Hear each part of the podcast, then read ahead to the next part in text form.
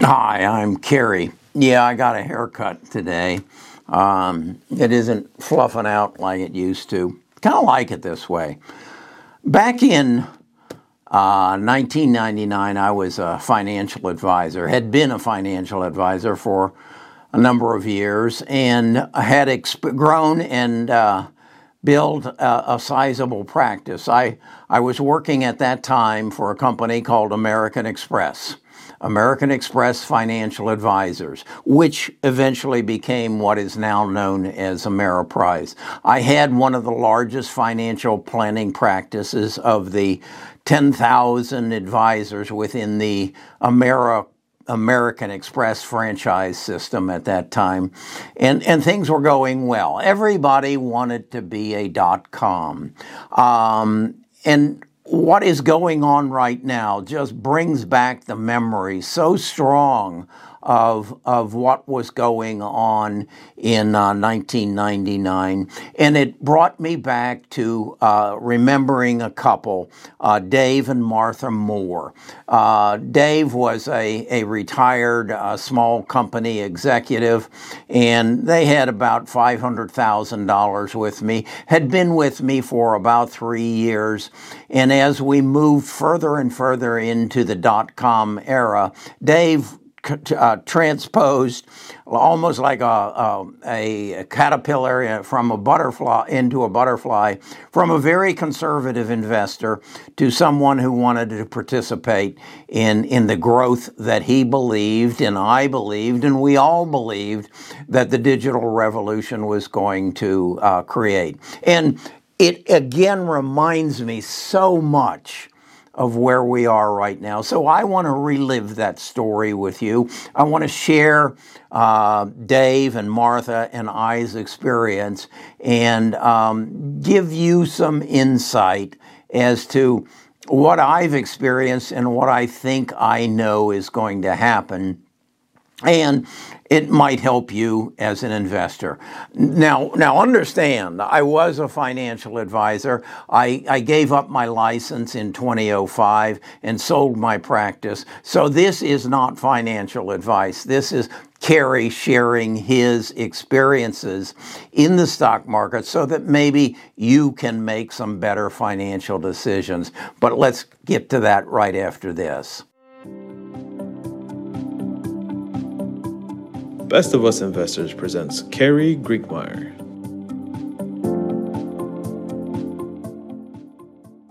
Okay, the the market was the things that I remember was everybody was talking about connecting a dot com. GoDaddy was just going crazy selling URLs and and people were rushing. Actually, I think I remember Coca Cola had to buy uh, Coca Cola.com from somebody who beat them to their URL. And that's kind of the craziness that was going on. And, and there were companies like Pets.com, um, that were coming to Indivision. And there were crazy things going on where there were new companies starting out in California and they didn't have any money and, and they were giving their secretaries uh, stock options and uh, rather than salaries. And it was all kind of crazy. But so Dave and Martha come in and um, they've been conservative investors, as I said. And let me show you here first a chart of where we were in 1999 relative to the stock market. And what I'm showing you here is um, two lines. One is the S&P 500. That's the the jagged line, the red and green line, and and the yellow line is the QQQs.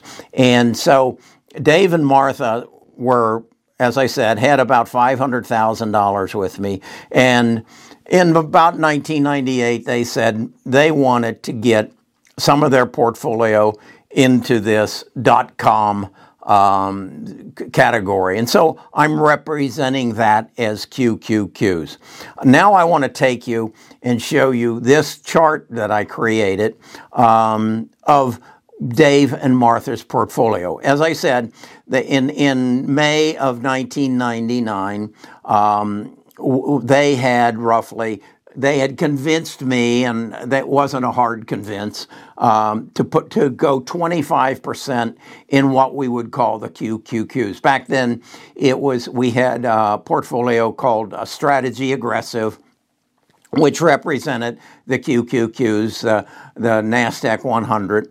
And then um, we had New Dimensions, and that would represent uh, pretty much the S&P 500. And so that's how we kind of had it divided, 75% in the S&P and 25% in uh, the QQQs. We were selling mutual funds back then, so that's kind of how it was represented. And as you can see, um, a year later, um, Dave's $100,000 turned into 219,000. And you you know what Dave said.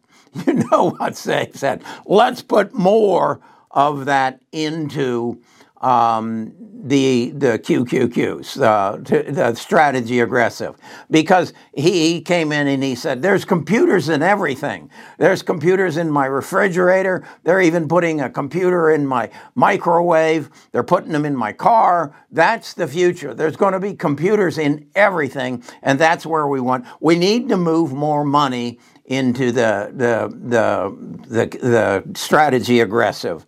I convinced him not to do it. I said, no, you're, you're 62 years old. At that point, he was 63. We have to be conservative. We really should have something in fixed income. Oh, no, we don't want anything in fixed income. The market is growing too rapidly. So he left. He was okay with it. Well, came back a year later and his 409,000 in new dimensions turned into 335,000 and his his 219,000 turned into roughly 75,000. So his whole portfolio lost about 20%. Dave wasn't happy. Dave wasn't happy at all. And, uh, but he said, you know, we're going to stay with it. We're going to be fine, I hope. He came back a year later in 2003. He's now 65. He's now qualifying for Social Security and whatever. And Dave made a statement I will never forget. Um, he was sitting in my office. Martha didn't show up this time. And Dave came in and sat down uh, at a table about the size of this desk. It was a round table. I was on one side of it, he was on the other side of it. He looked at his portfolio and had seen that it went from 500,000 to $311,000. Dave's exact words were If I was any kind of man, I'd have come across this table and beat the living shit out of you. That's what, those were his words. Okay? Well, I'm glad that Dave wasn't any kind of man because he didn't come across the table and beat the living shit out of me. Um, but that's the world as it was. And, and I see that same thing happening right now. I see we had an over exuberance uh, fed by um, a pandemic with people stuck at home and, and the government throwing $9 trillion into the stock market and a lot of amateurs getting into the stock market and buying things they didn't know and companies that weren't making money. And it just reminded me so much of the dot com bubble. And rather than uh, Silicon Valley companies uh, giving people stock, we created a new entity called a SPAC. And it was a small company that was bought by a non existent or a, a bankrupt a, a, a, a, SPAC, a special interest acquisition company, a company that had a ticker symbol and didn't have to go through the all rigmarole of, of, a, of a, an IPO.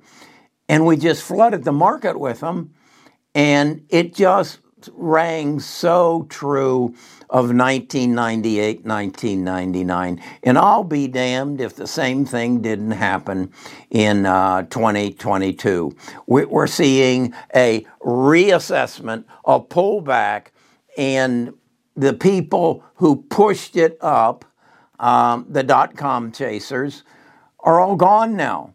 Um, they they decide in in uh, in uh, 20 uh, or in 2000 it were de- it was day traders. That was everything. I never forget getting in a cab in New York City at um, five o'clock in the afternoon and asking a guy, "Well, how's are you a professional cab driver?" "Oh no, I'm a professional day trader. I only do this as a side gig." Well, we're back at the same thing. We had a bunch of people who weren't working, still collecting a salary, but also getting a check from the government, and that money rained into the market, and here we are again. So, going back to the chart, um, you can see what then transpired through in Dave's portfolio. Although I didn't see much of Dave, um, uh, but if if if he he actually took his portfolio rather than beat the shit out of me. He took his portfolio and gave it to another advisor. So I really don't know what Dave did with his portfolio. But I imagined if he had just stayed calm and stayed put, what would have happened? Again, he would have gotten back to his 500,000 in roughly eight years. That's how long it took if he had left everything as it was. And then he would have almost doubled his portfolio after what is that? That would be about 18 years. So, is that what's going to happen now? No, I think the trajectory back up is going to be much more rapid um, it isn't going to take, I don't believe, 17 years because we've learned from our mistakes. We've, we, we know what needs to be done at this point. Uh, the dot com bubble was something unforeseen. We know that we, I just watched a documentary from the Wall Street Journal about that the supply chain will be nothing like it has ever been before. You need to find this. It's a Wall Street Journal. Uh, I think the title of it was um, The Supply Chain Will be, Never Be the Same. And it's a 54 minute video that explains uh, when you buy um, a, uh, a UPS charger uh, and it's it starts in China and how it gets to your doorstep, and and how it literally takes a year from that making of that that UBS charger um, to it reaching your doorsteps, and all the hands that it goes through, and and all the add-ons that are attached to it, and how that puts everything in jeopardy when you change it from a UBS charger to a semiconductor. Um, and and how our nation is in a very precarious position as a result of a broken supply chain, and then how uh, all uh, everything is is changing so rapidly. I also read an article where um, Google just spinned out off a new company called Sandbox, which is going to be an AI company that uh, specializes in using AI in quantum computing. That is the next step.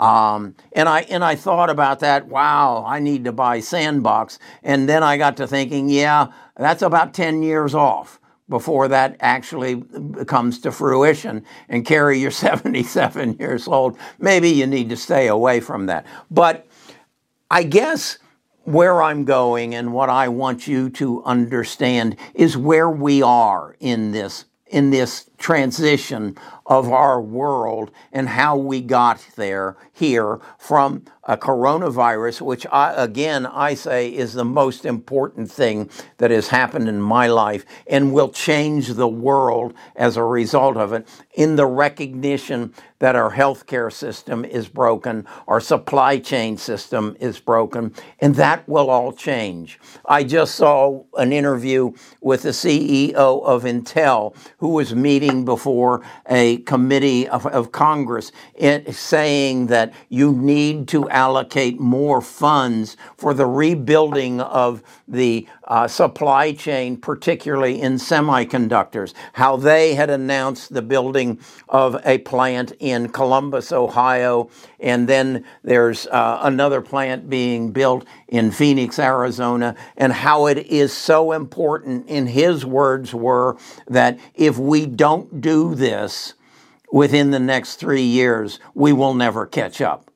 And we will be a secondary power and we will be beholding to Europe. Europe is actually getting ahead of us on this, and Asia is far ahead of us. And we know from what we've seen in the, the Ukraine situation that when they, we are dependent upon them, and when they have nuclear capabilities, we, we just can't do anything. I will come back to my question that I continue to ask anybody and everybody who will listen there are less than 22 nuclear um, aircraft carriers in the world.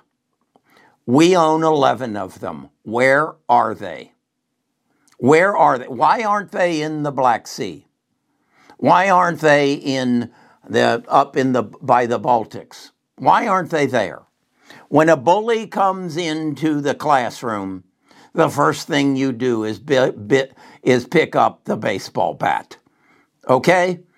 We own the baseball bat. Why aren't we using it? Getting off my subject a bit, but that's where we are.